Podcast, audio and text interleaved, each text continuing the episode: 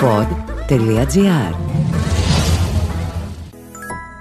Η Σίκινο, σύμφωνα με την ελληνική μυθολογία, πήρε το όνομά της από τον Σίκινο, τον εγγονό του Διόνυσου, το θεό του κρασιού και του γλεντιού. Σήμερα στη Σίκινο, το κτήμα Μάναλι λειτουργεί με ανανεώσιμες πηγές ενέργειας και παράγει ποιοτικά κρασιά με χαρακτήρα. Η σειρά Σίκινος με λευκό, ροζέ και ερυθρό και τα μονοπικυλιακά μαυροτράγανο, ασύρτικο και το γλυκό λιωσάτο. Κρασιά Μάναλι, μυθικό κρασί με κυκλαδίτικο αέρα.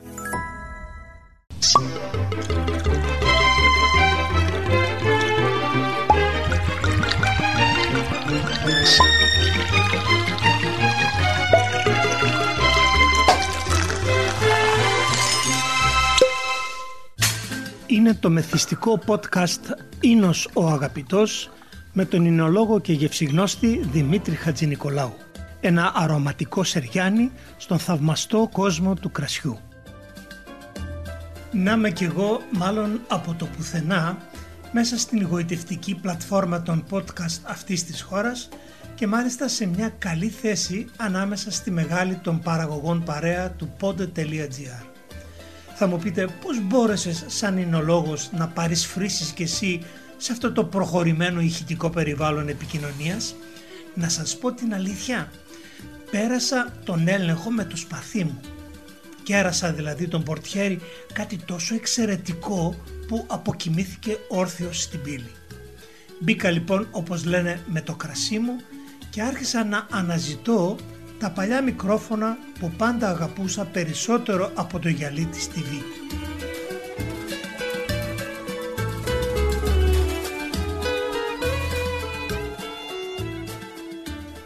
Ωστόσο η πρόκληση για νέες πογκατίστικες παρεμβάσεις ήταν μεγαλύτερη από την ευγενική πρόσκληση των υπευθύνων να συμμετάσχω. Δεν σας κρύβω ότι σκεφτόμουν συνεχώς πώς θα τα καταφέρω να μετατρέψω την καθημερινή ανάγκη της πόσης σε γεγονός αληθινής απόλαυσης που με χαρά θα την μοιραστώ μαζί σας. Εξάλλου η διαφορά του πίνω ένα κρασί από το απολαμβάνω είναι μεγάλη και η προσέγγιση του τρόπου δοκιμής διαφορετική. Πίνω ουσιαστικά για να ξεδιψάσω ή για να πάνε κάτω τα φαρμάκια της ζωής. Απολαμβάνω όμως σημαίνει ότι πάντρεψα σωστά το ποτήρι με το πιάτο, το κρασί με το έδεσμα. Παρατήρησα προσεκτικά την όψη του, μύρισα το άρωμά του, γεύτηκα και σεβάστηκα το σώμα του και εκείνο σαν αντάλλαγμα μου χάρισε την εφροσύνη που κουβαλά αιώνες τώρα μέσα του. Ωστόσο δεν ξέρω πόσους ενδιαφέρουν τελικά οι μεθυστικές αυτές περιπέτειες του είναι του αγαπητού αλλά σύντομα θα διαπιστώσετε ότι αν και είναι ο λόγος δεν είμαι μόνο λόγια και μπλα μπλα.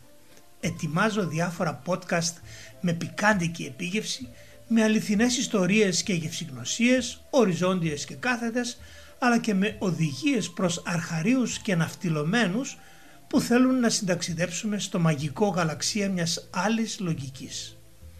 Εννοείται ότι ο σύγχρονος αυτός τρόπος για να ψυχαγωγούμαστε και να μαθαίνουμε νέα πράγματα που είναι τα podcast αξίζει να ντυθεί και με ιστορικά στοιχάκια ποίησης για να μην πάνε στράφη και τόσα χρόνια εινοποίησης. Εβίβα ρεβέτες, εβίβα παιδιά, μες στη ρεβέτη και τούτη βραδιά, έξε μπουζούκι μου κι όχι πολλά, λίγα χρόνια και καλά.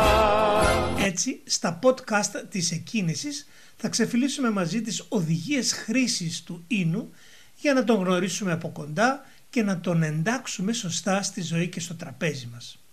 Η πορεία που διαγράφει κάθε κρασί στις αισθήσεις από τη στιγμή της επιλογής της κατάλληλης φιάλης με το φαγητό, το άνοιγμα του μπουκαλιού, τη σωστή θερμοκρασία σερβερίσματος και φτάνει μέχρι το ιδανικό ποτήρι και τις απαραίτητες κινήσεις που απογειώνουν το άρωμα και τη γεύση είναι μεν εντυπωσιακή αλλά ταυτόχρονα και επικίνδυνη.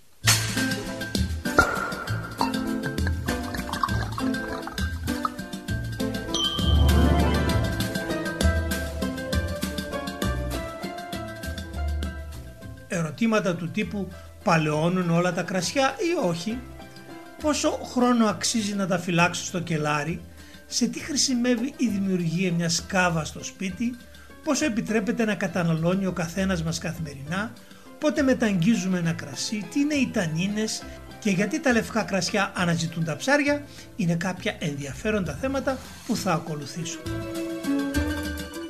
Στη συνέχεια πριν από τις γιορτές θα ασχοληθούμε με τα εορταστικά μυστικά των φυσαλίδων των Αφροδών αλλά και της μεγάλης κυρίας από την Καμπανία.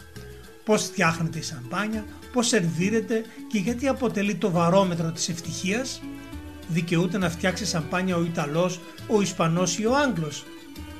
Τι έλεγε ο Ναπολέον για αυτήν και πώς ο Χίτλερ έκλεψε εκατομμύρια εκλεκτά μπουκάλια; Φανταστήκατε ποτέ πως ένα κρασί μπορεί να περιγραφηθεί με διάφορα επίθετα; Πράγματι υπάρχει ένα ειδικό γλωσσάρι που καταξιώνει τον σύγχρονο εινογνώστη.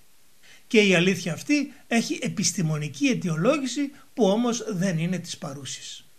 Απλά θα θυμάστε ότι ένα βελούδινο κρασί παραπέμπει στη φωνή του Χούλιο Ιγκλέσιας.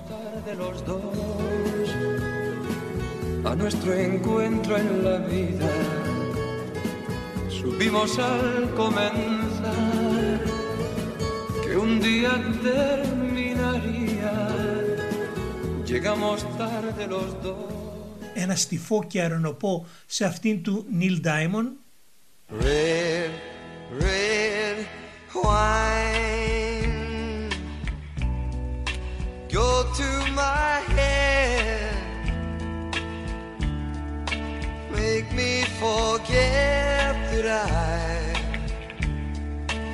still need her so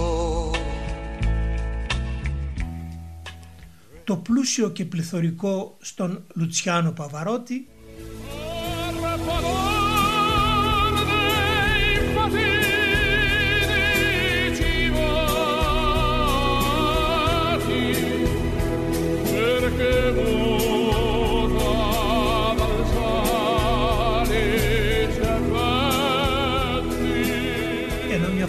και μεταλλική Σαντορίνη συνοδεύει θαυμάσια την χρειά της φωνής της Μαρίας Κάλλας.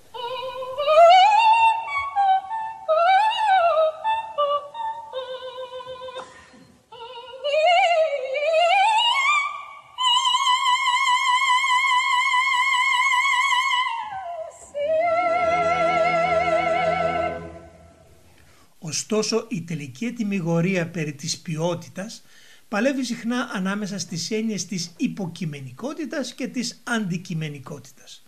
Αυτό είναι ένα άλλο μεγάλο θέμα το οποίο φυσικά θα εξηγήσουμε διεξοδικά. Πράγματι υπάρχει σύγχυση μεταξύ της φράσης «το κρασί αυτό είναι καλό» και της έκφρασης «το κρασί αυτό μου αρέσει». Είναι αλήθεια ότι η καλοσύνη του κρασιού στην πρώτη περίπτωση επιστημονικά περιέχει ποικίλους παραμέτρους με κυρίαρχη την έννοια της ισορροπίας, ενώ η δεύτερη κυρίως είναι θέμα προσωπικού γούστου.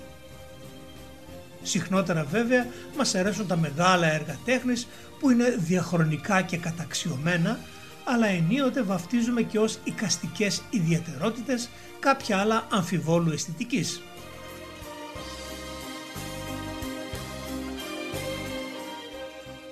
Δεν σας κρύβω ότι κάποιοι απαιτητικοί καταναλωτές αναζητούν επίμονα την τελειότητα σε μια φιάλη και γι' αυτό συχνά απογοητεύονται. Ξεχνάνε ότι από το να είναι τέλειο ένα κρασί είναι προτιμότερο να είναι αληθινό και είναι αληθινό όταν εκφράζει απόλυτα την προέλευσή του. Αγαπητοί μου φίλοι ζούμε και αναπνέουμε στην διονυσιακότερη χώρα του πλανήτη και είναι κρίμα τα υπέροχα κρασιά μας να αποτελούν ακόμη ένα αναξιοποίητο κεφάλαιο της πολιτιστικής μας κληρονομιάς. Καλή αρχή λοιπόν και καλά κρασιά.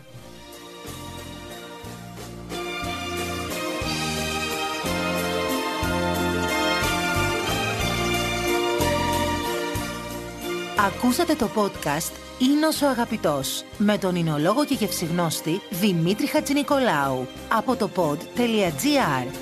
Αναζητήστε τα podcast που σας ενδιαφέρουν στο pod.gr, Spotify, Apple Podcasts, Google Podcasts και σε όποια άλλη εφαρμογή ακούτε podcast από το κινητό σας.